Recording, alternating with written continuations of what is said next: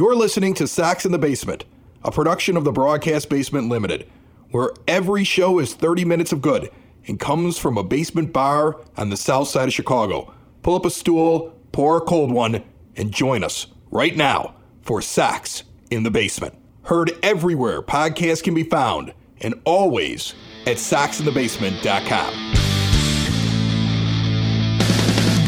welcome down to my basement on the south side of Chicago. My name is Chris, and I am one half of what is Sox in the Basement. Recorded at my nine foot homemade oak bar. Pull up a stool, pour a cold one, and join us. So just pour a cold one wherever you are at and sit back and relax and enjoy a White Sox simulated game using MLB The Show 20. We've been doing it since opening day, and we will continue to do it as long as necessary. And don't worry, if baseball comes back, which we all hope it will, we will finish out this season so we don't leave you hanging.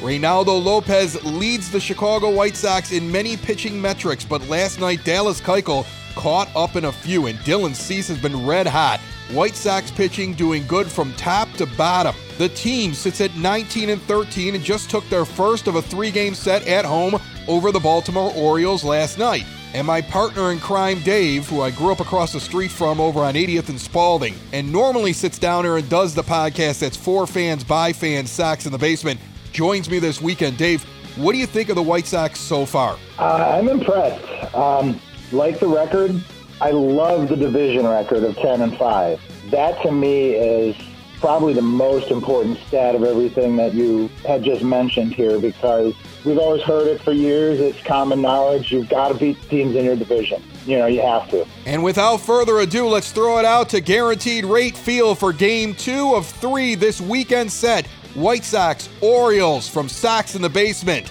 Next.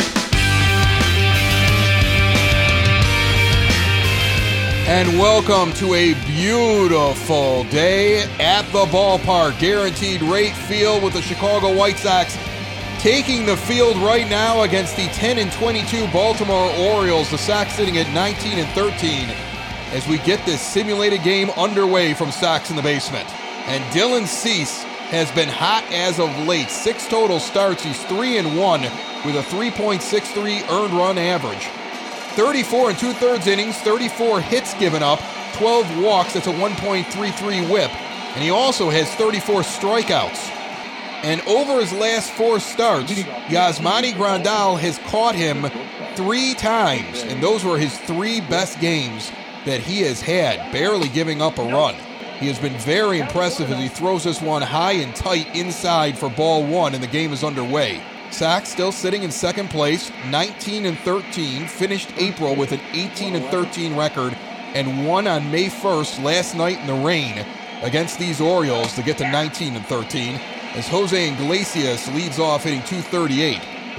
With the righty Cease, he puts one across in the strike zone, one and one the count now, even.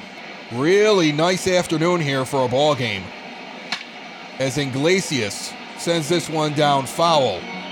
60 degrees, clear skies, window coming in, straight in from center field at 9 miles per hour. So it may knock something down at some point in this game. And with the pitcher we have on the mound, I will take it because he's already been effective in swirling winds. The key has been, as this one's fouled off down the first base line, one and two, working quickly. Grandal keeps him at a different pace than McCann. And with the success he's had, I think Grandal will always be his catcher, at least for the time being, until Dylan Cease gets into a rhythm. And this one is fouled off. The next pitch is a ball. The count is even at two and two. Cease working quickly again, throws one, just misses the outside corner. The count is full. Cease has kept his pitch count down, but he's going to use a lot of pitches to end up walking the leadoff batter here. So eight pitches to put a runner on first, and that's not how he wanted to start the game. Puts his hands on his hips, walks off the mound for a second, walking towards second base.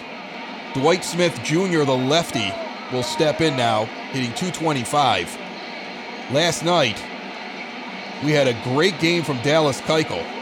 This one's high and a four-seamer, misses 1 0. He was perfect into the sixth and had a no-hitter into the seventh.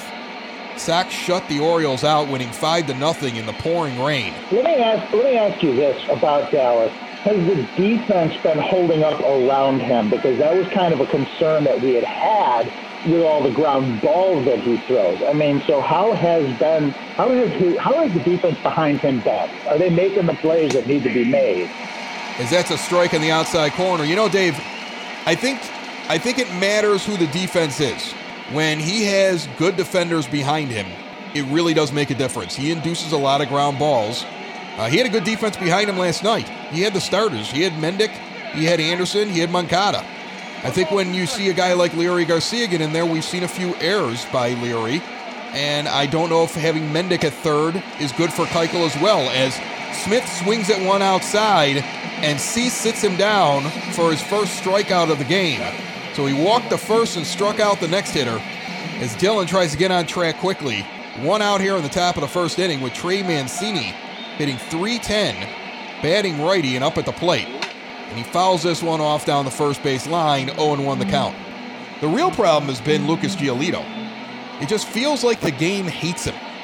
I don't understand why he's so bad, at least early on, as we do this season, but I feel like he'll turn it around. As Mancini sends this one out to deep center field, but it's caught by Luis Robert easily and there's two outs. He didn't get to the track, but he did have to run back and catch that over his shoulder. Runner does not advance, two outs. The leadoff runner's on first.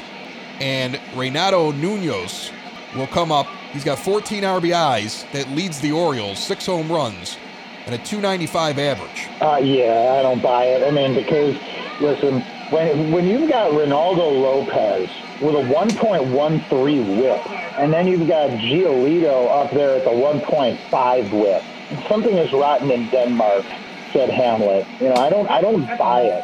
As that's a ball, and quickly 3 0 is Nunez on a couple of really close pitches from Cease, who doesn't want to walk another batter here in the first inning. The pitch on the way, inside walked him on four, so there's two runners on and two outs. He walked the first batter, struck out the next. Next one flew out to Robert. Now he walks the batter on four pitches. So not the start we're accustomed to with Cease, although he is working quickly with Grandal.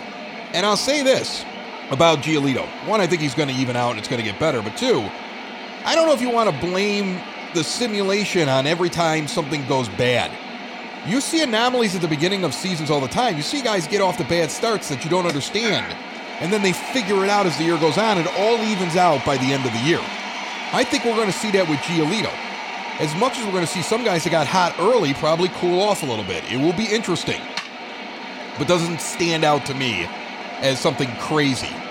As Anthony Santander standing in the left-handed batter's box, he's one and two quickly as Cease moving along. Pitch number 22 here in the first inning. Inside four seamer misses two and two the count. Runners on first and second, no score. Two outs, grounder over to Madrigal at second, makes an easy scoop and over to Abreu at first for the 4-3 putout. And Cease gets out of a not so perfect inning. He put two on, but he walks off the mound without giving up a hit yet, and his team is coming to bat here in the bottom of the first. Kohl Stewart, six games so far here in 2020. He's got a 1 4 record, a 9 ERA, 9.00 over 25 innings, 35 hits and 16 walks. That gives him a whip over 2, 2.04, 21 strikeouts. Walks and hits per innings pitched over 2. If he's going to put on two guys an inning against this offense, we're going to have a fun day at the ballpark. Tim Anderson steps up, hitting 331, and the pitch is on the way, and the first one is ripped deep down the third baseline, hooking foul right before the pole. He was all over the first pitch from Stewart, who takes his hat off and brushes his brow, and he's one pitch into the game. Oh, I want to eat this guy alive with a 2.04 whip over six games. That's why this team is 10 and 22 and fifth in the AL East. The Orioles have a lot they have to put together over the next couple of years, and most of these guys out in the field will not be here if they ever get good. They are at the beginning, yet again, of yet another rebuild. They're in a perpetual one, as this one's thrown to the backstop outside. Two and one the count. The next pitch on the way. Gets the strike zone barely at the knees on a four seamer. Two and two, the count is even. The TA the next offering. Chop the first, ground ball scooped up and over to first base for the tag. There's one gone on the unassisted three putout. Anderson struggled last night. He seems to be falling into a slump. Hopefully that's not true. As Yasmani Grandal worked his way out of one recently. He's hitting 242 now. He's got eight home runs. And he's batting from the left side here in the two spot, a spot that he's been getting back into. Early in the season, he hit in the two spot with success. When he went into the slump, they moved him everywhere. Now that he's gotten better, they've moved him up to the two spot, and he's doing pretty well. At times, Leury Garcia will be up in the two spot, but he's not playing today. So when he's not there, the tendency seems to be to put the bat of Grandal in that spot in front of Abreu and Moncada. Grandal had struggles in the middle of the order. The 2 1 pitch to Grandal, low inside, two seamer, 3 and 1 the count. He just had difficulties when he was in the 4 or 5 spot. And Abreu owns the 3 spot. Ball 4 high and outside, he'll take his base. So with one out in the first, first base runner for the White Sox is Yasmani Grandal. He is not fleet of foot, but he's a runner. And Jose Abreu with nine home runs and 21 RBIs, hitting 276, stands in. Had a couple of walks and a big two-run home run early on last night.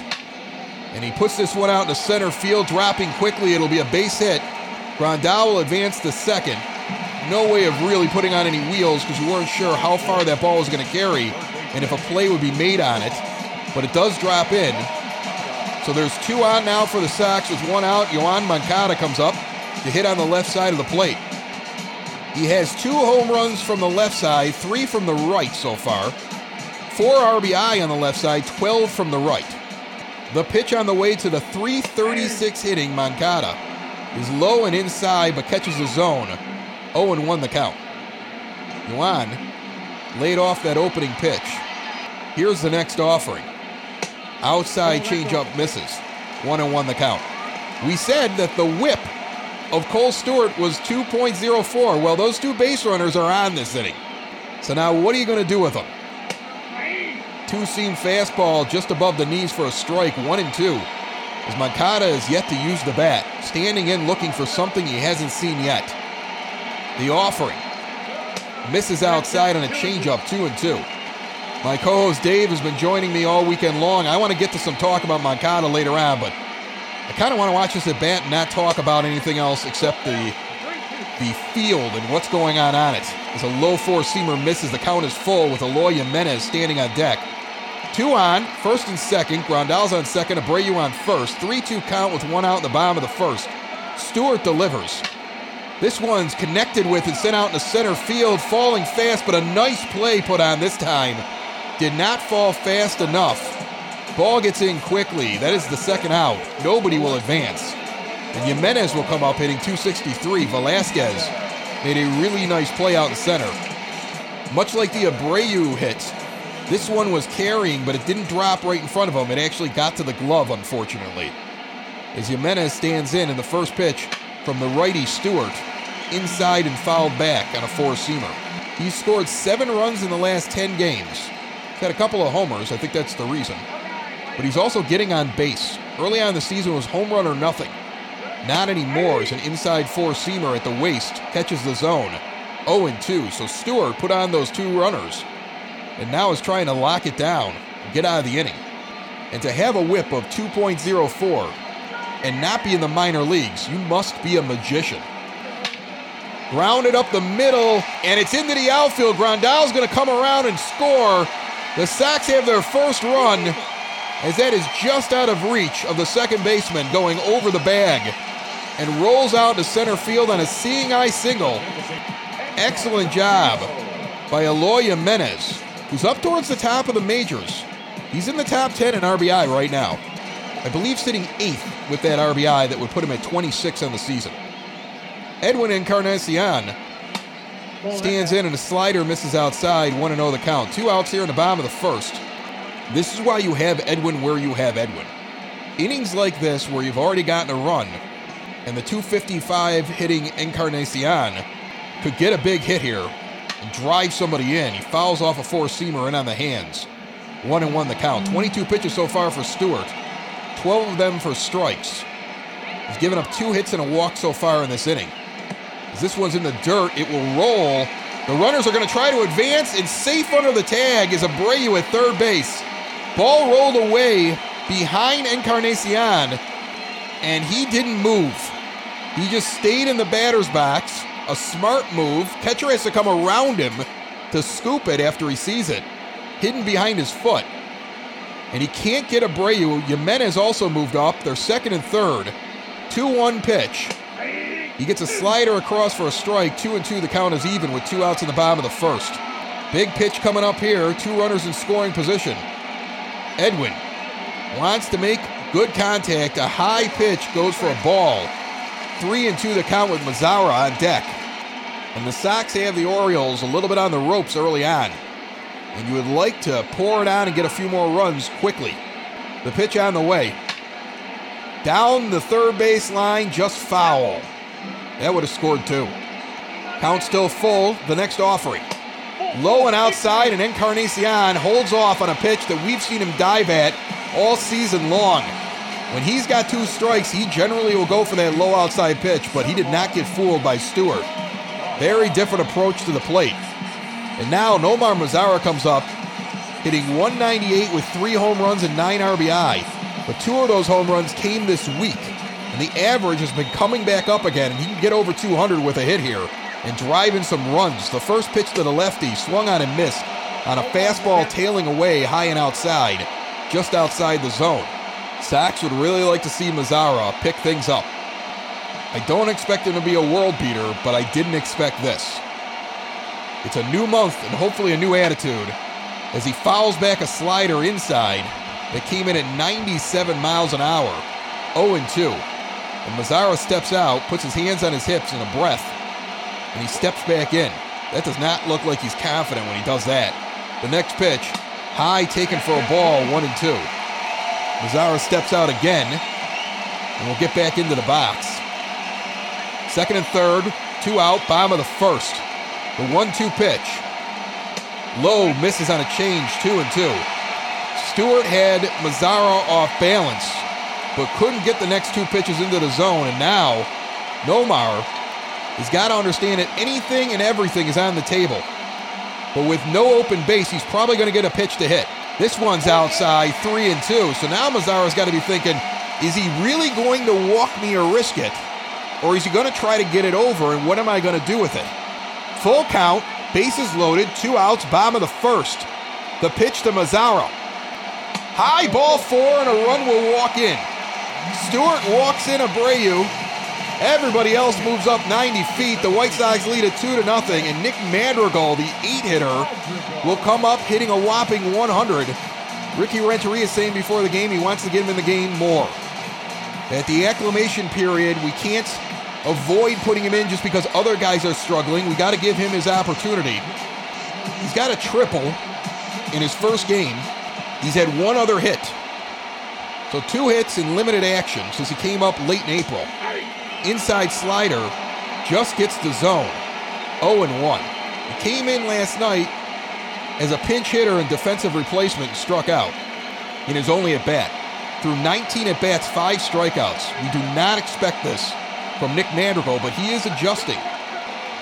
High inside pitch, he lays off of 1 and 1 the count now. Jimenez on third. Encarnacion on second. Mazara's on first. With two outs in the bottom of the first. Low pitch misses below the knees on a four seamer, two and one. I know Madrigal is tempted to not swing at anything close, but he's got to understand he's not going to get the same calls that these guys that have been up here for a while are going to get from an umpire. And he's tiny. And I think umpires are given the benefit of the doubt as this one is fouled off a fastball right in the outer corner of the plate. Two and two the count now to Nick Madrigal. The pitch. Checks it up. Did he go? They're going to appeal, and no, he did not. A pitch outside, tailing away. He's able to pull back. Roberts on deck, and the count is full again. Madrigal has to understand he's going to try to get it across the plate to him. What can he do with it? The pitch. Swung on and belted into right field, coming in quickly. They are going to make a shoestring grab out there in the outfield. Madrigal almost drives in a few. Just couldn't find the open spot of grass. After one, the Sox lead two to nothing. The White Sox had a golden opportunity to really bust this game open. They do get two runs, but leave three on. And Ramon Urias hitting 204 will stand in. And Dylan Cease has had a little bit of time. That may have knocked him out of the flow that he was starting to develop at the end of the first inning. He throws this one inside for a ball, 1 0 the count. The next pitch on the way. Low and outside four Seamer, 2 0. Grandal putting the sign down and putting the glove up. Down the middle, four seamer hits a movement. Two and one as that one's taken. Red Sox lead Texas early on five to nothing in Boston. As a four seamer hits the outside corner, two and two. Toronto leading at home against the Yankees in their day game, four to nothing. The pitch. Fouled off down the third base line, a sharp line drive into the stands, or actually into the net. Two and two. The next offering, just misses outside on a changeup. The count will go full. There have been close pitches for both pitchers that are going for balls. This is a tight strike zone. Just ask Baltimore after that first inning. Puts this one down the middle. It's going to be sent out in the right field for a base hit in front of Mazara. He wasn't going to walk him, so he puts him out with a base hit. Opposite field for Urias into shallow right field near the line. He's only going to get a singles. Mazara was all over it. So the leadoff runner is on first. And Austin Wynns, We didn't see him last night. He's hitting 243 in limited action, stands in the righty. He's got nine RBIs, which makes him fourth on the Orioles and two home runs. So he has done the most with limited time. The next pitch from Cease, inside misses, so quickly 2 0 to Wynns. The pitch. Down the middle, change up, taken for a strike, two and one the count. Cease normally works pretty quick, but he's not finding the plate as often as he would like. So you see him slowing down a little bit. You see Grandal trying to get tell him, let's go, let's go, let's go. Well, we knew this. We knew this when we first signed Grandal. What was the big thing that we talked about with him? It's the pitch framing. It's how he's able to frame the pitches in such a way that all of a sudden, you know, pitches that would have been balls are now getting called strikes. Um, and the other thing that we had been praising Grandal for when he first came in is his ability to work with young pitchers.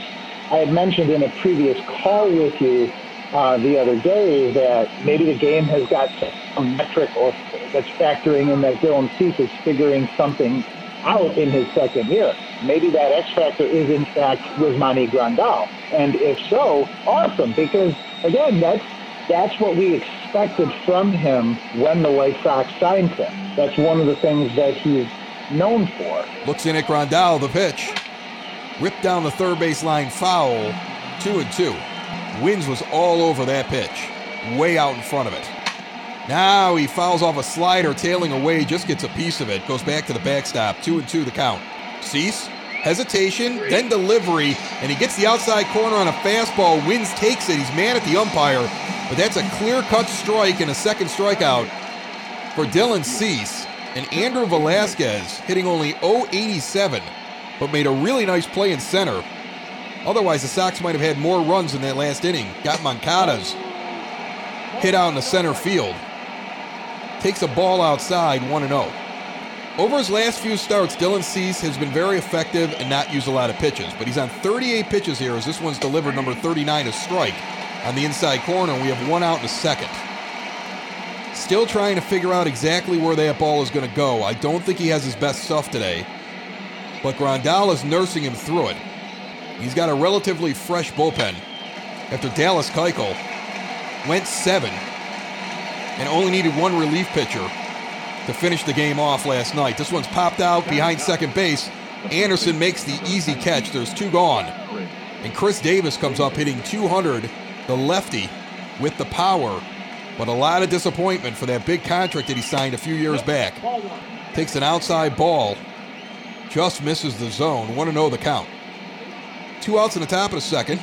Urias is going from first. The throwdown from Grandal He's out trying to steal second base. Grandal throws out the base runner on the head first slide. Anderson puts down the tag. Slight hesitation from the umpire, but he got him right across the hands before the hands hit the base. Perfect swipe tag. And Luis Robert comes up hitting 194, but he had a really nice game last night. Two for four, and the two outs were hard hit balls. He also has a double and three RBI over his last three games. So he's starting to try to find a way to break out of this. It'd be nice to see him continue. He's one and one right now. Two inside pitches. One caught the zone. The other one was too far inside.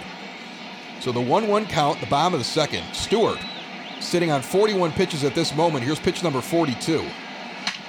Grounded up the middle. That's going to get through for a base hit. Roberts on with the leadoff hit here in the second inning. And you know, he's got to be getting some good advice. We've watched veterans early on struggle. We saw Jimenez struggling. We saw Grandal struggling. We saw Moncada struggling. And when they got out of it, they were putting balls on the ground up the middle and trying to get simple base hits. Make contact, don't try to kill it, don't try to be a stud. And I think Luis Robert is going to have to get used to just getting hits against Major League pitching. The home runs, the power, the big exciting stuff we saw is going to come. But he's getting back to basics, and that was a big hit for him on the road back from this big slump at the beginning of the year. Tim Anderson comes up and fouls one right down the third base line. He did that in his first at bat. He's 0 1 in the count with Robert and Speed on first. Outside pitch now grounded in the left field, right in between the third baseman and the shortstop Iglesias. Seeing eye single by Anderson, Robert advances up to second base. You've got really good speed on board and no outs. First and second, with Robert on second, Anderson on first. No outs in the second, and Grandal comes up hitting 242 and takes an outside changeup 1 0. We said that this pitcher puts on two guys per inning. Put on way more than that in the first inning. He's already got two guys on here with no outs in the second. The pitch from Stewart swung on and missed on a four seamer. Grandal was looking for it in the zone. It rode up way above his bat as he swung underneath it. The two leaders in stolen bases right now in the American League stand on second and first, as that's a strike. One and two the count to Grandal. The next offering fouled back on a changeup. Count remains one and two. I love double steals, but with this lineup coming up, do you really want to run yourself out of an inning? With this pitcher struggling as that pitch is outside for a ball and the count evens at two, do you want to take that chance? Oh, strike at the knees, and Grandal stands there, puts the bat down, and looks right at the umpire. And he's going to say a few things before he goes back. And I think what he's saying is, my guy isn't getting that call. And he's right. That call hasn't happened all day long. That's been a ball. That's why there were so many walks in the first inning and a half of this game. And now Grandal's like, why wasn't it a ball from me? Abreu comes up, fouls the first one down the first base line. Looks at the runners, looks in at Abreu. Double steal is on. Both runners going to throw down to third. Robert is safe at third base. Anderson safe at second. So they did put on the double steal. And Robert beats the throw to third base on a high throw. Goes in feet first and pop up slides. He's safe under the tag. Anderson into second. So now second and third with one out. And this ball's in the dirt and it's going to roll. Robert comes halfway down the line and then heads back, realizing he might not have made it. Sox putting pressure on here with one out the bottom of the second. 2 1 count to Abreu, the pitch. Fouled off down the first base line. The count goes even at two. We were talking about that speed with those two guys. And would they try to do something like that? That was fun to watch. A low four seam fastball taken. Three and two, the count is full. Moncada's on deck hitting 333. Stewart's already up to 55 pitches. Sox have a 2 0 lead. Abreu knows a flyout at least scores a run. A base hit's going to score two. A home run scores three. The pitch. Fouled off into the dugout down the first base line. Count remains full. The pitch on the way. Rifled out in a left field. It is going to be caught. Roberts going to tag and head home. The throw will come in. He is safe. Anderson waits at second in case the ball is cut off. Sox get the run on the sac fly out the left by Abreu and lead three to nothing as Moncada steps in with two outs and unfinished business. As he was one of the few that made an out going through the first time in the lineup. He's got a runner in scoring position that he wants to get across. Four seamer above the knees. A strike. 0 1 the count. He's got a 333 average right now. Uh, came in with a good average uh, at the beginning of the series, Dave. What do you what do you think about Yoan Moncada this early in the 2020 season? Yoan Moncada at 330. I would have him probably closer in real life to about 300 at this point. So not way far off. I'm not surprised by it. I know he's going to probably end up around 300, but I wouldn't be surprised by a 330 hitting season from this guy. I think he's a future MVP. I really do, and I'm enjoying watching him play, and I'm enjoying what he does in the four spot right now for this team. Two and two pitch now on the way. Chop the first base, going to be tough, but a play will be made. Moncada grounds out. Davis tags first, unassisted three, but the White Sox get another run, and after two, lead three to nothing on the south side. Let's take a look at the Chicago White Sox pitching staff. They have a whip of 1.25 as a staff that's first in the American League, third in the MLB. And opponents are hitting 225 against them. That's first in the American League and second in the MLB. There's been bumps in the road, but I think if you are angry about what's going on with a 19 and 13 team coming out of a rebuild, looking at what's happening early on and knowing this is just the tip of the iceberg, I am excited watching this. Chris Davis stands in. He was at the plate when the third out was made on a, an attempted steal, runner was thrown out, so he gets a brand new count and swings at the first offering from Cease. 0 1 the count. Cease enters the third inning with 42 pitches. That was pitch number 43. Trying to get a little bit more efficient to stretch his outing deeper. Outside changeup misses 1 and 1 the count. Inside four seamer misses 2 and 1. Fly ball down the first base line, hooking foul into the stands from Chris Davis. Count is even at two on a beautiful day here. Saturday afternoon, and now a four seamer pulling away, swung on and missed. Cease with a wicked four seam fastball that dove out of the zone outside on Davison. He could not reach it. So Cease sits him down for a strikeout to lead off the third inning. And Jose Iglesias hitting 238 steps up to the plate. He's the leadoff hitter. He got on with a walk in the first inning takes an inside ball 1 0. I remember a time when Iglesias was the end all be all prospect everybody wanted. Remember, Iglesias was part of the deal when the White Sox acquired Jake Peavy. Iglesias in that three way deal ended up going to Detroit. Now he's on the Orioles. And I don't think that I would call him an all star. I don't think he's even been an all star. It shows how prospects sometimes don't pan out. The White Sox have been very fortunate early on that some of our guys are showing good stuff. As this one's flying out into center field. Coming in quickly is Robert. He will try to make the play but cannot get there. Keeps the ball in front of him on the dive. I think Anderson was closer to it than Robert. But Luis Robert was coming in like a bat out of hell for that ball. And I think Anderson saw the look in his face and said, I think he's got it.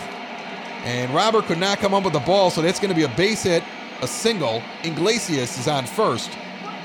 And now Dwight Smith Jr. stands in 0 for 1, the lefty. Takes a strike low in the zone. And he's 0 1 in the count. Cease working quickly. Throws a changeup low and inside. The 1 1 pitch, grounded to second. Madrigal catches it, flips to Anderson across the first. They'll get him. Nice scoop by Abreu. Rack him up. Four to six to three. The double play ends the third. At least the top of the third. The bottom's coming up. Folks, this broadcast is brought to you by Cork and Kerry at the Park, 33rd in Princeton. Make sure that when everything opens up, you're in there. I'll be there. We'll have a beer together. But before that happens, we have to support them. And you get good food out of it. They got award winning burgers, wraps, salads, all the good stuff, all the ballpark food. As Eloy Jimenez stands in and takes a changeup on the outside corner for a strike 0 1. Check them out on Grubhub. Go to Cork and Kerry at thepark.com directly. Jimenez is one for one as he grounds this one softly down the third base line. A tough play. He is safe at first as the ball was more like a bunt. He swung, chopped it into the ground, and it went along the dirt. Third baseman Nunez did not want to go near it, but the pitcher scoops it, and I think it would have gone out of play. And he made the wrong choice being overly aggressive, Jimenez is able to get down the line and is safe at first base. So the leadoff runner is on for Edwin Encarnacion hitting 255, and he fouls this one off down the first base line, a two-seam fastball. They weren't kidding about this Stewart. He puts a lot of guys on base. White Sox, unfortunately, only have three runs. They had the potential to have nine by now, easily. That one's fouled back into the chest protector of the catcher. 0 2 quickly. Bottom of the third, Sox lead 3 to nothing. No outs, runner on first. Inside pitch almost gets Encarnacion. That would have sent him the first as well. He gets out of the way. 1 and 2 the count. Kohl Stewart, the starter for the Orioles, has been putting a lot of guys on base, and a few of them have scored. He's almost to 70 pitches here. He will not be on the mound for long. White Sox trying to take advantage of a team that just isn't very good, and that's what you have to do. Four seamer over the bat of Encarnacion swung on and missed. He will go down swinging. Second strikeout for Stewart. And there's one out. Nomar Mazara will step up to the plate. Got on with a walk. Actually, a run got walked in in that at bat. So he gets an RBI, right? 198 though, he's still hitting. Swings at the first pitch, sends it out into right center field. It stays up way too long, even though it was in the gap. It'll be caught by Velazquez coming over from center, and he'll get it into the relay man. One pitch, one out for Mazara. He's done that a lot this year. Not a badly hit ball, just hung up too long. And Nick Madrigal is batting eighth right now. He's 0 for 1 with a ground out. No, I'm sorry, it was a fly out. The fly out in the shallow right field and he's 1 0 on a pitch outside. The righty Madrigal stands in there with the size and intimidation of a hobbit. He's a tiny man as this one misses high. Probably would have been a strike for most people, but it's eye level for him. This one's rifled out into right field and into the gap. Runner coming all the way around. Jimenez is going to score. Madrigal's on his way in into third. He has his second triple of the season Three hits and two of them are triples to the right center field gap. Nick Madrigal. And what's great about this play is the leaping second baseman almost makes the play. That misses his glove by inches. And then it continues the rise as it goes out into the gap and gets all the way to the wall. Really hard hit ball by Madrigal. He gets a triple, drives in a run. Jimenez scores. And with two outs, the White Sox get a run in the third. They lead 4 to nothing, and Luis Robert takes the first pitch for a ball 1 0. Already has a base hit up the middle. Now he swings on this one and sends it out to right, tailing back towards the pole, but it will stay in and be caught as the right fielder was playing near the line. Madrigal gets a hit, a triple, in fact. Drives in a run, Sox lead 4 0 after three. Foundation issues not properly handled can be costly. Family Waterproofing Solutions is owned by Ken, a veteran of the United States Marines, and his wife Maria making them a veteran owned business and a female owned business that will diagnose and repair wet or leaky basements. And while they're located on the Sox side, Family Waterproofing services the entire Chicagoland area and Northwest Indiana. And now, after taking time off to ensure they can do things safely and securely for you, Family Waterproofing is back in business and doing jobs. Plus, part of the proceeds for every job that they do are donated to veteran and first responder organizations who support our frontline defenders. And currently, Sox in the Basement listeners have access to special pricing when they contact Family Waterproofing Solutions now, 708 330 4466, or visit them today at FamilyBasementWaterproofing.com. And folks, Family Waterproofing Solutions has Sox in the Basement deals. Just tell them you heard about them on Sox in the Basement and they will hook you up with some of the great deals they have. On certain days, you get a lot of money off just by mentioning us. So check that out. I know a lot of you have been calling. I talked to the owner over there. Ken is very excited about this partnership and very excited about working for White Sox fans, fixing what's going on in their basements.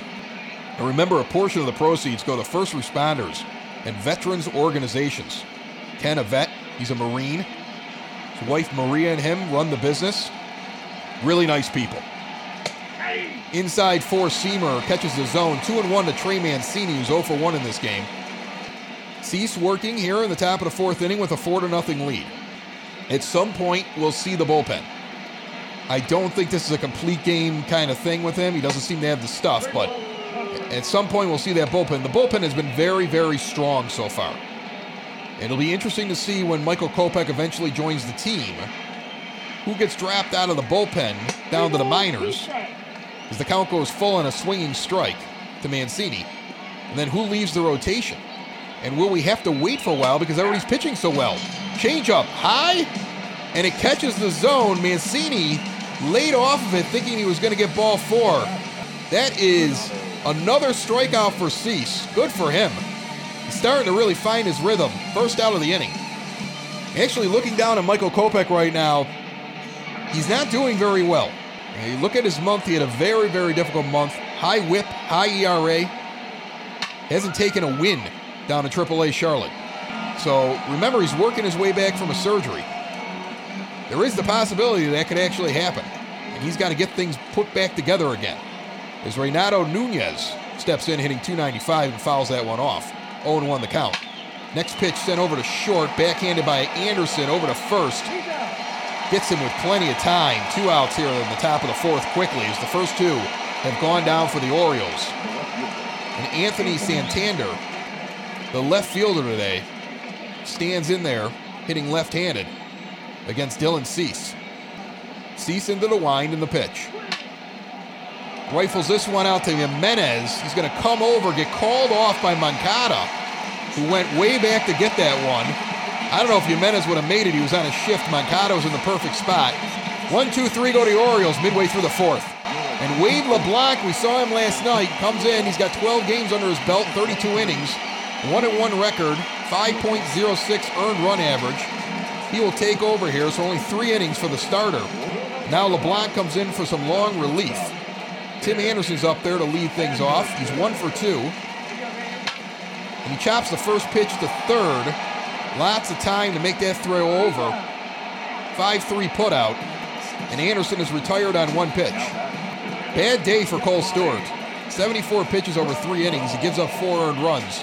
He walked three, gave up six hits. He's probably sitting there saying, man, I'm lucky I only gave up four. He was in trouble from the get-go.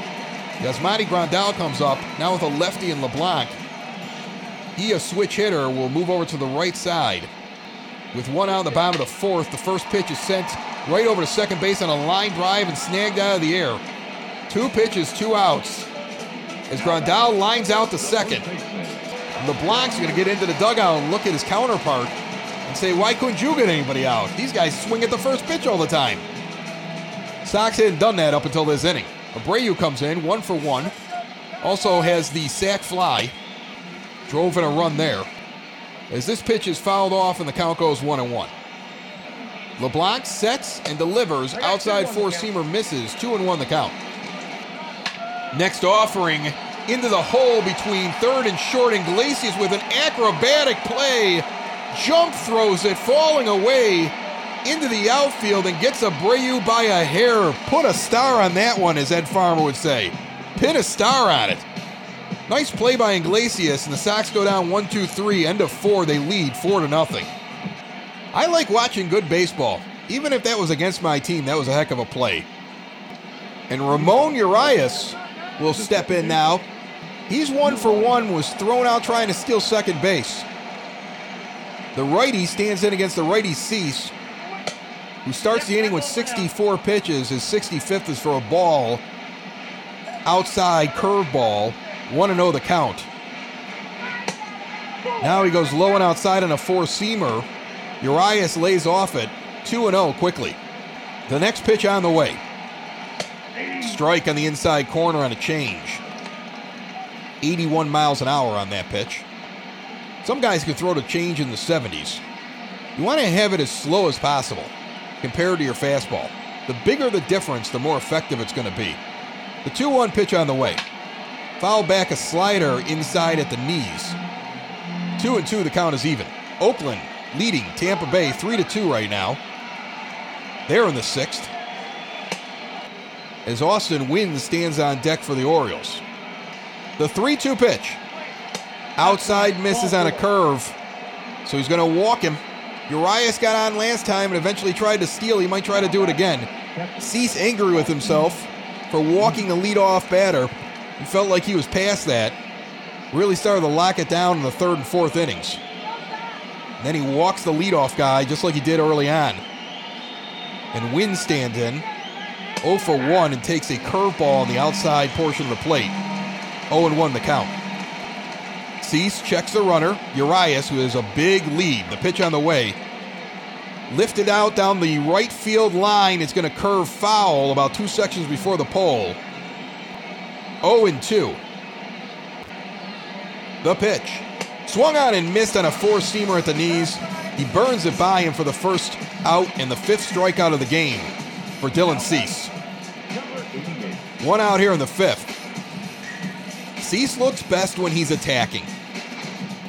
When he's nibbling, that's when the problems start to arise. When he's taking his time on the mound, the problems start to arise. When Grandal gets him into a groove and he trusts his catcher, he does very well. We're talking about one of the best framing catchers in the bigs and a veteran presence that should have a good influence on these young pitchers, and he seems to be having one so far. The pitch to Velazquez misses. The next one grounded up the middle off the glove of Cease, who tries to make the play, and it bounces over the bag into center field. Robert now throws away the ball coming in. Grandal cuts it off. Nobody's going to advance. Robert came up throwing, but I don't know who he was throwing to. Rolls all the way back to Grandal, but he cuts it off, and Urias does not try for third. He would have been done. So a seeing eye single puts two on with one out here in the fifth inning, and Chris Davis is up to the plate for the Orioles. I don't know what Robert was throwing it. Like he comes up to throw it, and I think he he assumed there'd be a cutoff man, but he didn't see one, so he kind of threw it where he thought they were going to be. There was nobody there.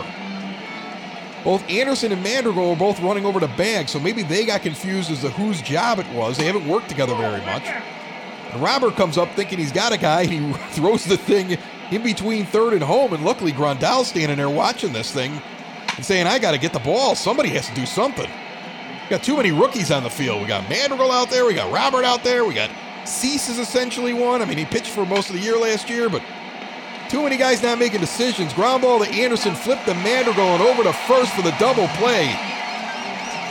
Another double play ending another inning for the Orioles, and that's good news for the White Sox. Midway through the fifth, the Sox still lead four to nothing.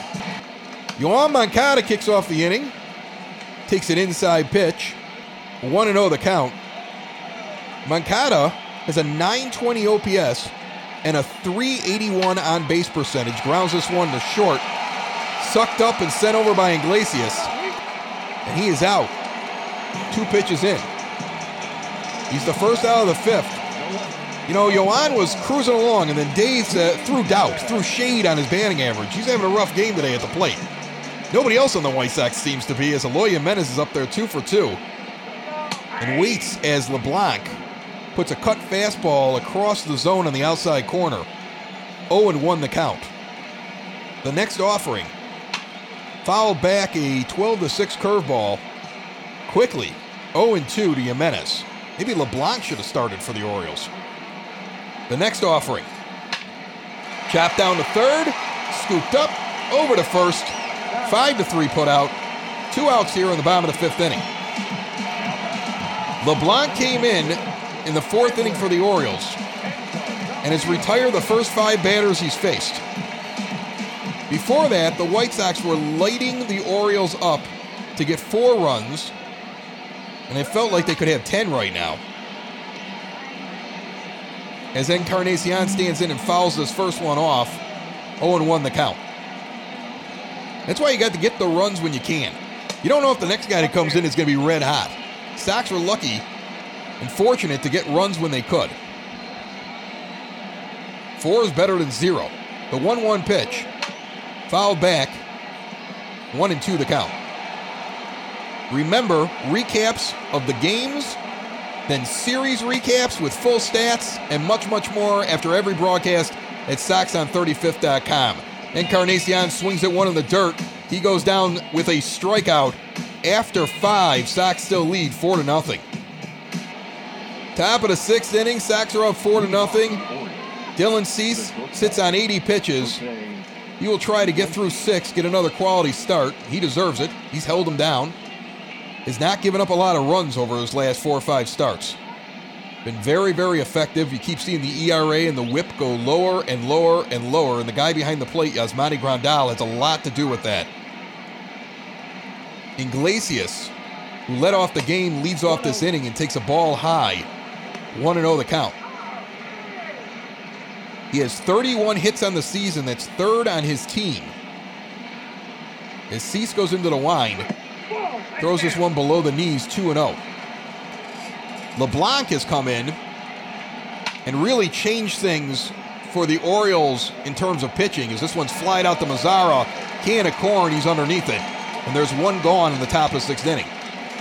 So the Sox are fortunate to have that lead because he's much stingier with the pitching. And the defense has picked up for the Orioles as well behind him. Dwight Smith Jr. is 0 for 2. The lefty stands in and takes a four seamer inside at the knees. 1 and 0. One out, top of the sixth inning. The pitch from Cease. Swinging strike, changeup, low in the zone. 1 and 1 the count.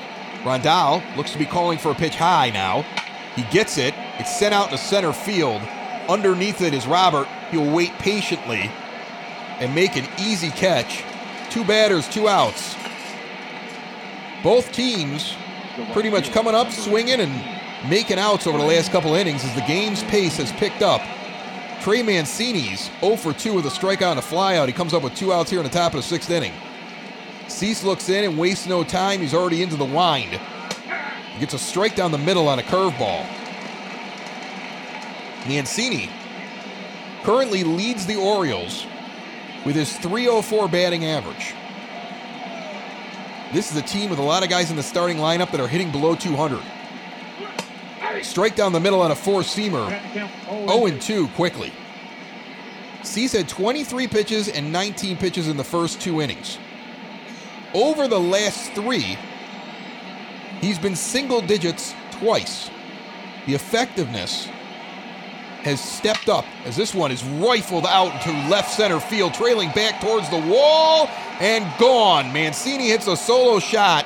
The first run of the series for the Orioles is a 404 foot blast that got out of here in a hurry into about the fourth or fifth row in the left center field gap. 106 and a half miles per hour on the exit velocity. Mancini rounds the bases. That's his fifth round tripper of the season and it is a 4 1 ball game with two outs here in the sixth inning. It was a nice offering from Cease. He went low and away. And Mancini just was looking for it, obviously, because he made solid contact and took that one out. And Nunez now stands in 0 for 1 and takes a four seamer inside for a strike. 0 and 1 the count. He's got a walk in the first inning. Dylan Cease has been stingy giving up runs, especially home runs lately. But nobody's perfect as this four seamer is fouled off. Quickly, the count is 0 2. Grandal raises the glove up high. The pitch coming in is high. Way too high. It goes for a ball. Count is 1 and 2, two outs, top of the sixth inning. Mancini just hit one out. The first run for the Orioles so far in this series. Took them 15 innings almost 16 to get their first run of the series. This one's now sent down the third base line, tailing towards the wall. It is gone. The Orioles go back to back against Dylan Cease. As Nunez puts it down the line on a line drive, Cease screams into his glove. He is frustrated with himself. Gets out at 106.3 miles per hour, 348 feet into the White Sox bullpen right down the line, about three feet fair along the along the line next to the pole. Just gets over the wall too. Like if it's two feet lower or three feet more to the left, that is not a home run. So now Cease is giving up back-to-back home runs to the Orioles. The Sox lead is cut in half, four and two. And the next one is sent out deep in the right field, tailing back. Mazara will leap, and it's over his head. Back to back to back go the Orioles. Santander hits one out. I can't believe what I'm watching right now. As the White Sox fan base is stunned, and I am stunned as well, and Dylan Cease kicks the dirt That isn't, he is just frustrated now. Now it's like they have a cheat code. You can't figure out what's going on here. The White Sox have been holding down the Orioles. Cease has been holding down the Orioles. Nothing's been hit really deep. That one lands in the Goose Island bar. They're going to come out and talk to their pitcher. Cooper's going to talk. Nobody was warming up. He was cruising. He had two outs. They got to get guys up now. Just a turn of events with two outs to have back to back to back home runs. And Coop is out there visiting with his pitcher, trying to tell him, you got to get together. He puts one arm on Cease's shoulder and one arm on Grandal's shoulder. And he's trying to have a heart to heart with them. like, what, what is going on here? Are we are we giving something away? Maybe that's what they're talking about. Herrera and Fry are up, warming up quickly. With two outs in the top of the sixth. Just moments ago it was four to nothing. Then three straight home runs, and the last two were on the last two pitches that Cease threw. And he throws this one high, nowhere near the plate, because I wouldn't want to throw anything near the plate either. I would imagine his confidence is shaken a little bit. He's got Urias up there as one for one. He doesn't seem like he's a real power threat. I think Dylan's got to realize he went through the middle of their order and their guys were on him somehow. You still have the lead. Strike on the inside corner. One and one the count. It's a check swing. They said he went around enough. So the 1 1 pitch from Dylan Cease on the way. Swung on and missed on a changeup, low and inside. He's 1 and 2. But remember, he was 0 and 2 on one of those home runs. It wasn't like he was struggling. Dylan Cease was cruising and hit a wall. Swung on and missed on a four seamer. Gives a little fist pump, but it's subdued. He's frustrated with himself. Through six, he gave up three, so that's a quality start, but he wanted much more than that. Midway through the sixth, it's a one run game. Herrera and Fry continue to warm in the bullpen. One of them will be coming in. I would imagine it'll be Herrera with Fry available just in case. He's more of a guy that comes in at the back half of an inning. There's also double barrel action going on in the Orioles bullpen, although LeBlanc has been really solid. And Mazara stands in, takes a ball outside, 1 0 the count. The next pitch. Swung on and chopped up the middle.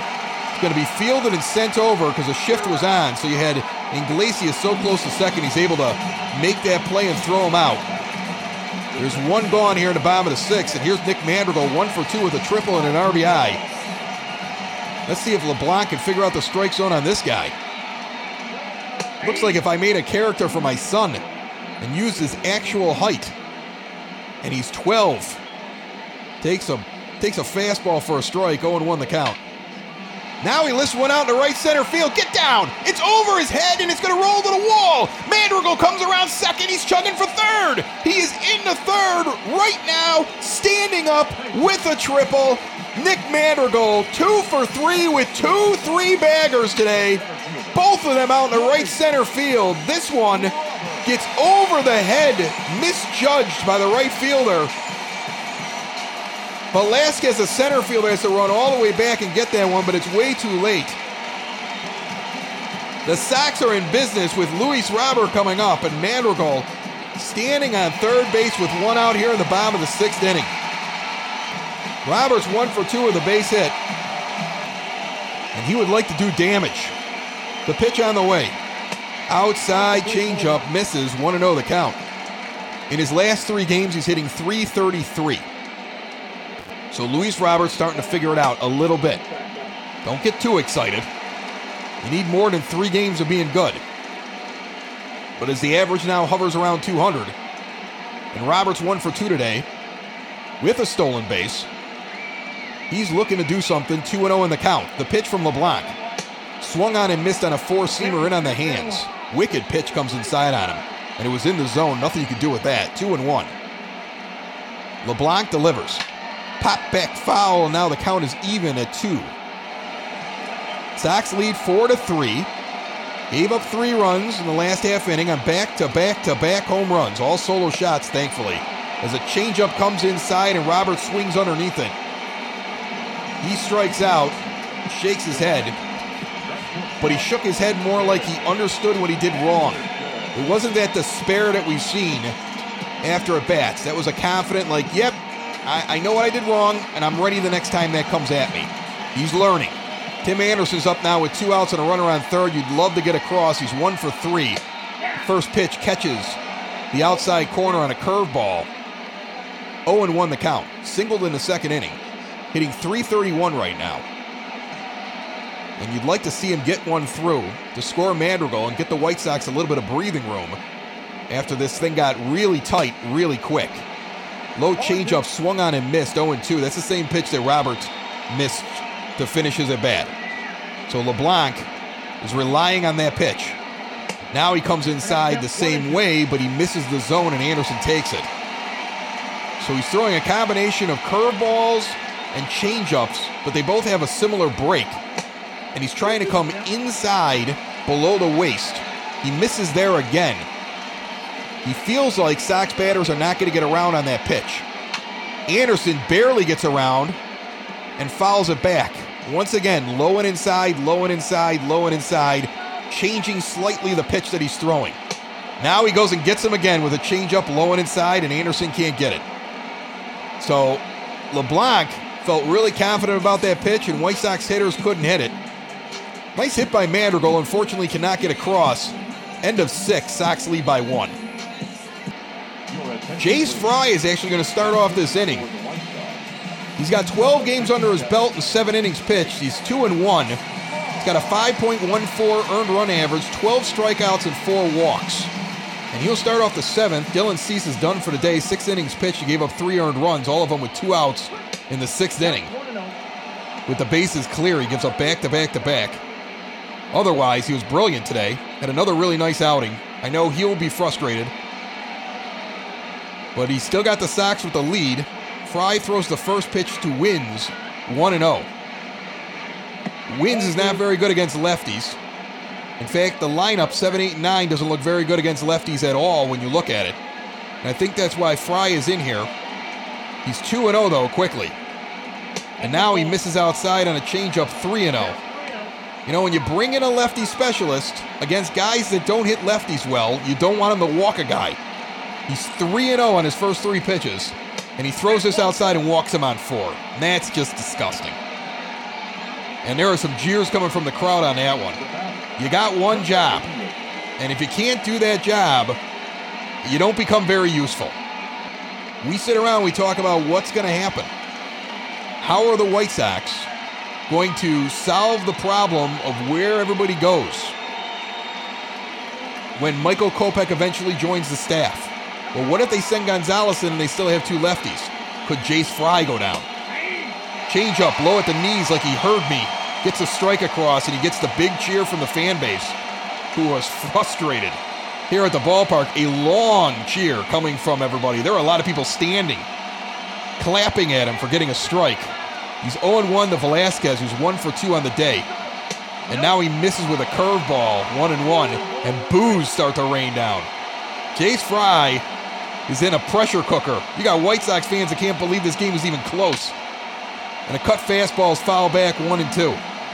Fry checks the runner at first, the pitch on the way. In the dirt.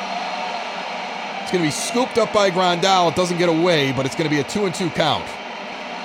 Count is even at 2, no outs to the top of the seventh. Leadoff runner was walked on four pitches. Fry now gets him swinging on a cut fastball inside. Velazquez throws his bat back towards the dugout in front of him. He's so angry that he missed that pitch. Screaming at himself. That's a frustrated man at the plate. The Sox get their first out of the inning. And Chris Davis comes up with one out in the top of the seventh. The lefty, batting ninth, takes a strike down the middle on a cut fastball. 0 1 the count.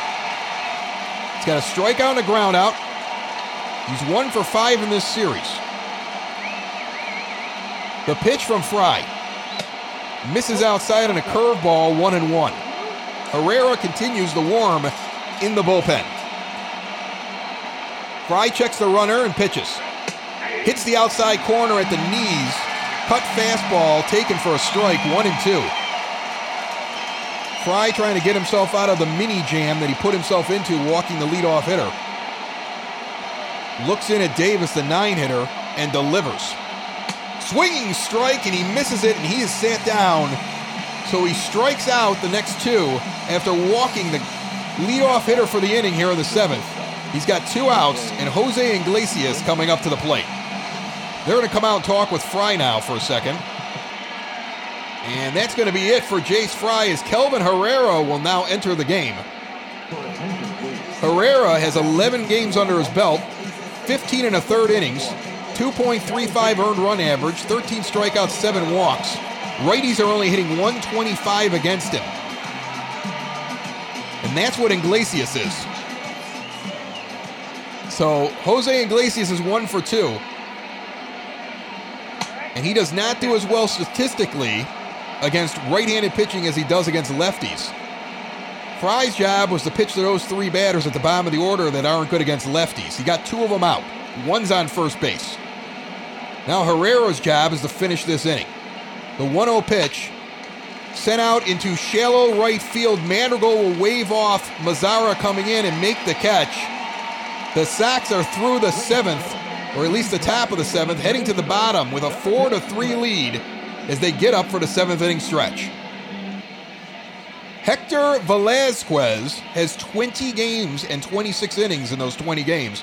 A 2.42 earned run average, and the righty will stand in as the pitcher in the bottom of the seventh inning for the Orioles. As Yasmani Grandal, the catcher, is 0 for 2 with a walk. He'll come up. He's hit from the left side, then hit from the right side. He's back on the left side again. He's got a walk and a run scored. As Hector Velazquez takes a long time looking in and delivers, and it's fouled back. 0 1 the count here in the bottom of the seventh inning. White Sox leading 4 3. Red Sox beat the Rangers 6 0 in Fenway today. That game's a final now. They scored six off of Lance Lynn. Lance Lynn just shut us down cold. It was one of our worst games offensively all year. Ground ball, the first bobbled. They're going to get it over, though, in time. A faster runner might have made it. One out on the 3 to 1 putout. Jose Abreu steps up to the plate. The pitch on the way. Low sinker below the knees. 1 0 the count to Abreu. Aaron Bummer warms up in the White Sox bullpen right now. Herrera could also come out to at least start the inning. There's one out here in the bottom of the seventh. Sox leading four to three as this one is sent out deep into left field, tailing back to the wall. It'll be caught up against the wall. Abreu gave it a ride on a line drive, but not enough. You know, that's what's amazing about all those home runs from the Orioles in the sixth inning. The wind is still gusting in from center field, and it totally knocked down that home run from Abreu. Or what would have been one. Instead, it's a fly out to left field. Yoan Moncada's 0 for 3 was frustrated his last time up. Batting from the left side again, with two outs here in the bottom of the seventh and nobody on. He takes a lot of first pitches. Strikes balls down the middle. He likes to look at the pitcher.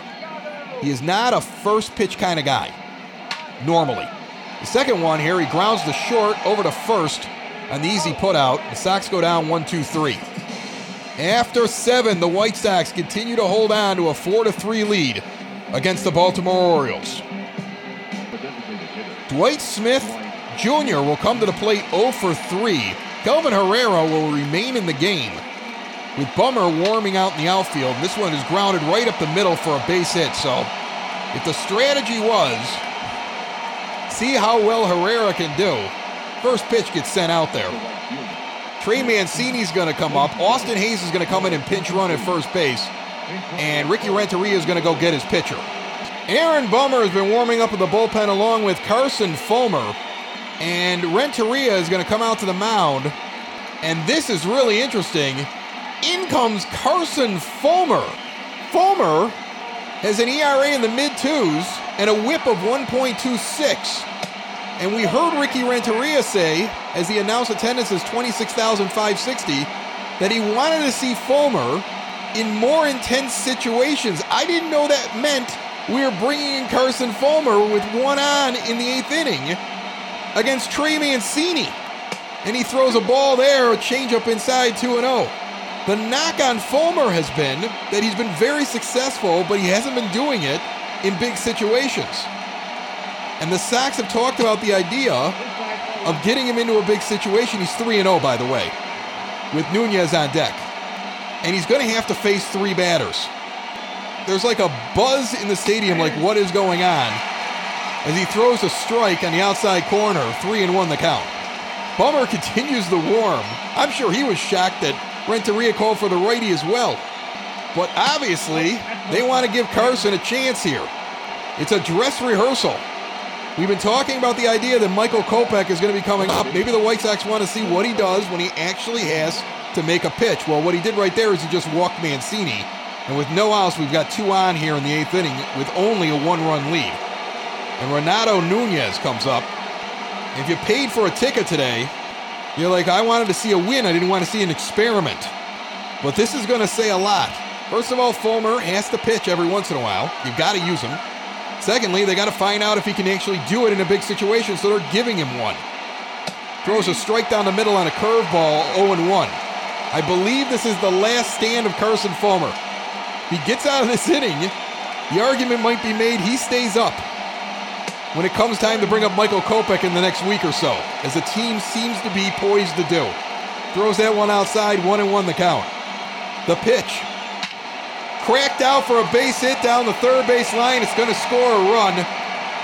Jimenez gets the ball in quickly. Second and third on the double. Guess what? Carson Fulmer, not the answer. This game is tied at four. Santander stands in. 1 0 quickly. He has a home run in the sixth. I can't believe we're in a tie ball game. I can't believe Carson Fulmer's out there. Runners at second and third here in the top of the eighth inning. The pitch on the way. A strike at the knees, four seamer, one and one the count. Fulmer looks in. The pitch. Fouls that back on a two seamer, one and two. Still no outs here in the top of the eighth inning. The White Sox seem to be giving up this game. Inside pitch misses, two and two. The next offering, foul back. Count stays even at two. By the way, this is Fulmer's third batter. I'm pretty sure if he doesn't get an out, that's it. He misses on a four seamer inside, three and two the count. The payoff pitch, and possibly a bus ticket down to, well, anywhere. He'd be DFA'd. He's out of options. Where's he getting a bus ticket to? Bus ticket home? Bus ticket to some kind of South American league? I don't know where he goes. But he's getting a bus ticket here. Oh, he strikes him out on a four seamer. Don't print the bus ticket yet for Carson Fulmer big cheer from inside the stadium here for Fulmer. And is Renteria going to let him pitch to Urias? He is. Why do I feel like the manager put him out there to prove that he shouldn't be on the team? Feeling like with the way this Baltimore team is constructed that maybe his guys can come up and still save this game. 1 0 quickly to Urias. The pitch from Fulmer. Low misses 2 0. Let's end this experiment. You're killing me. The next pitch swung on and missed on a four seamer, two and one. Fulmer delivers down the first baseline foul, two and two. The count is even. Runners at second and third, tie ball game, one out, top of the eighth. The pitch, high pitch misses on a four seamer, three and two. The count, with Austin Wynns on deck. Carson Fulmer, I think, is pitching for his major league career at this point. At least his time with the White Sox. The pitch on the way. Swung on and missed on a changeup. Oh, this is exciting drama. He strikes out too. I mean, he is he is so close to not being on this team. And Carson Fulmer sits him down. So still second and third. With two outs now on the top of the eighth, and Wynns comes up and puts this one out in the center field. Roberts going to track back towards the wall and catch it in front of the warning track. And Carson Fulmer escapes. And the run he gave up isn't his own because Herrera put him on. He did give up a double, though. Midway through the eighth, we're tied. Shawn Armstrong, 18 games, 17 innings, 7.41 ERA. The righty comes in to pitch now in the bottom of the eighth for the Orioles in a 4 4 tie. And Eloy Jimenez leads it off for the Sox. It's a tie game here in the bottom of the eighth inning. Back to back to back home runs in the sixth with two outs for the Orioles made it 4 to 3. And then a crazy eighth inning. The Sox give up a run. It could have been a lot more. But Ricky Renteria wants to know what he's got with the White Sox draft pick, Carson Fulmer, who's out of options. And you know what? I don't think he played himself off the team there. He found something. And he got out of that inning, and now Jimenez is 3 0 quickly at the plate with Armstrong pitching to him. In a 4 4 tie. The pitch on the way.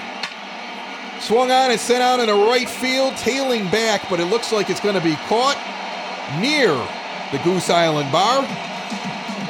Jimenez swings on a 3 0 pitch and flies out the right field for the first out of the inning.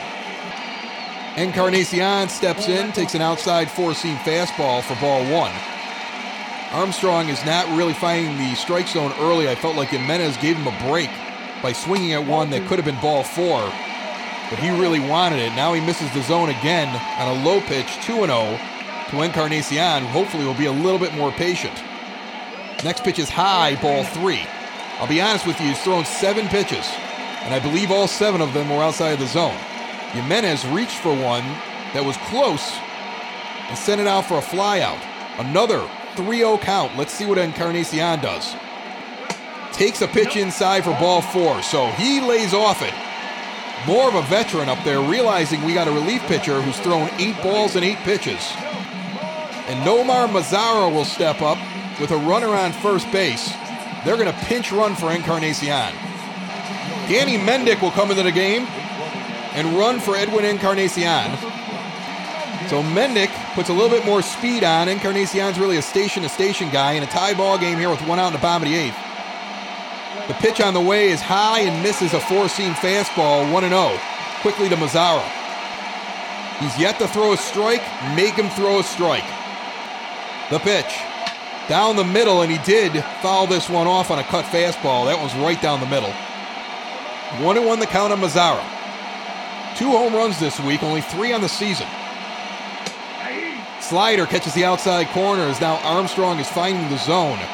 One and two to the White Sox right fielder, Mazara, who's 0 for 2 on the day with a walk.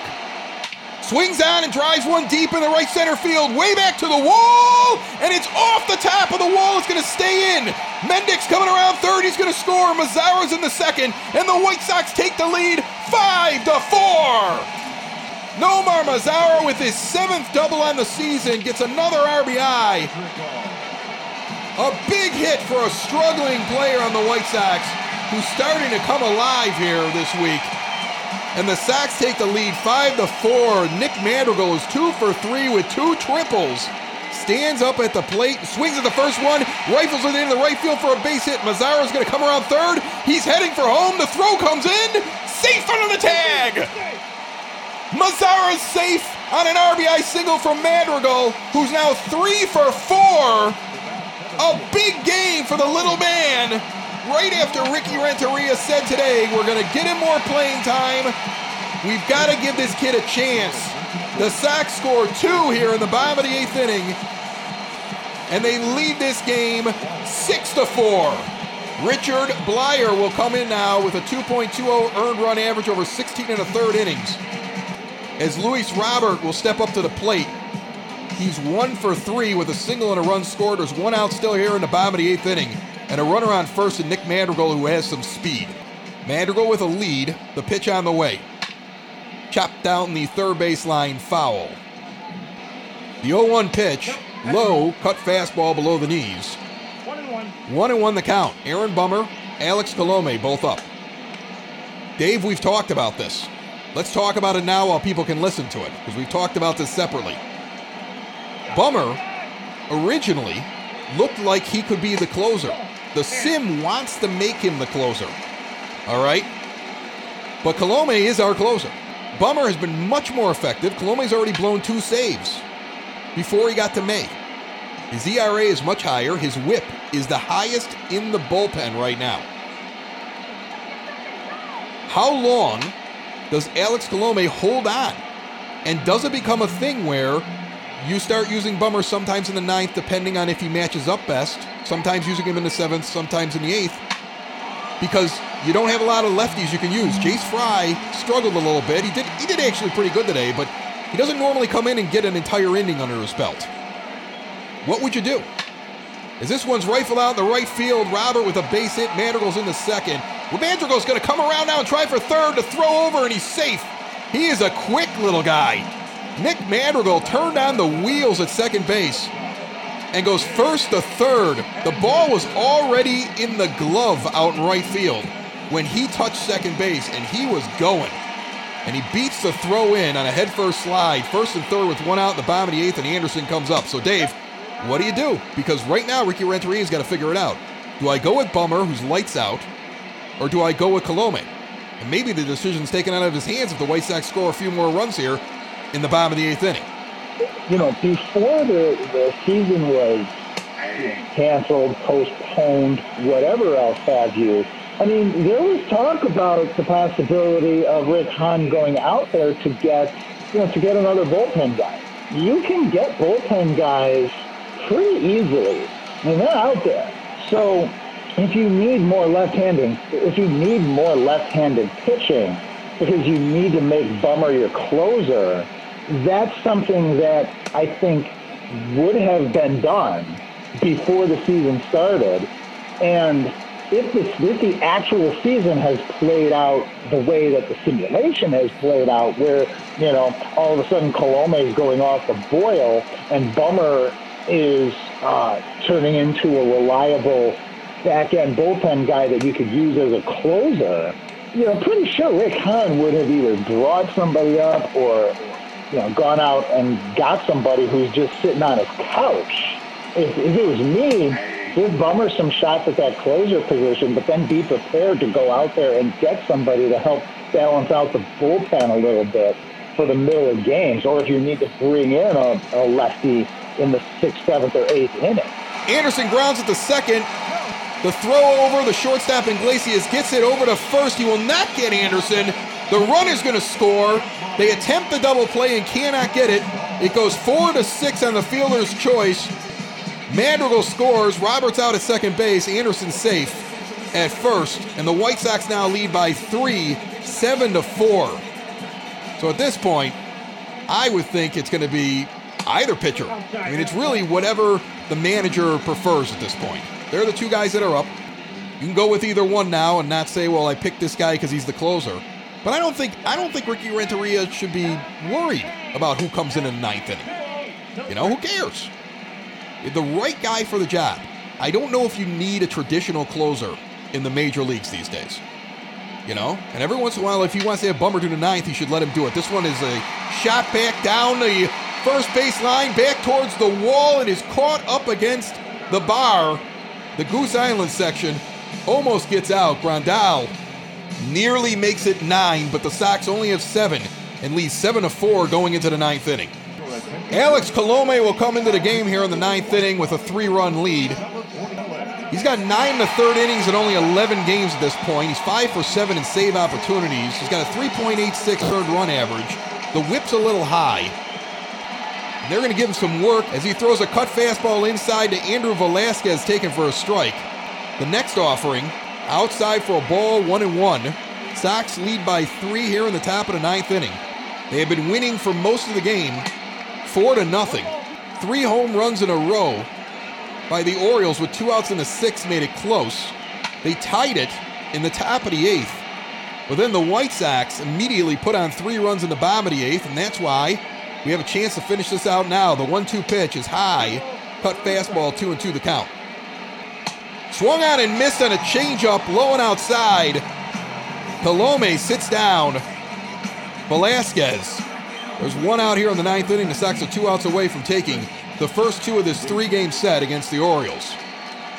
And Chris Davis steps in, 0 for 3, struck out his last time up. He's 1 for 6 in the series. The pitch. Low four seamer misses 1 0. Davis is 3 for 13 against Colome.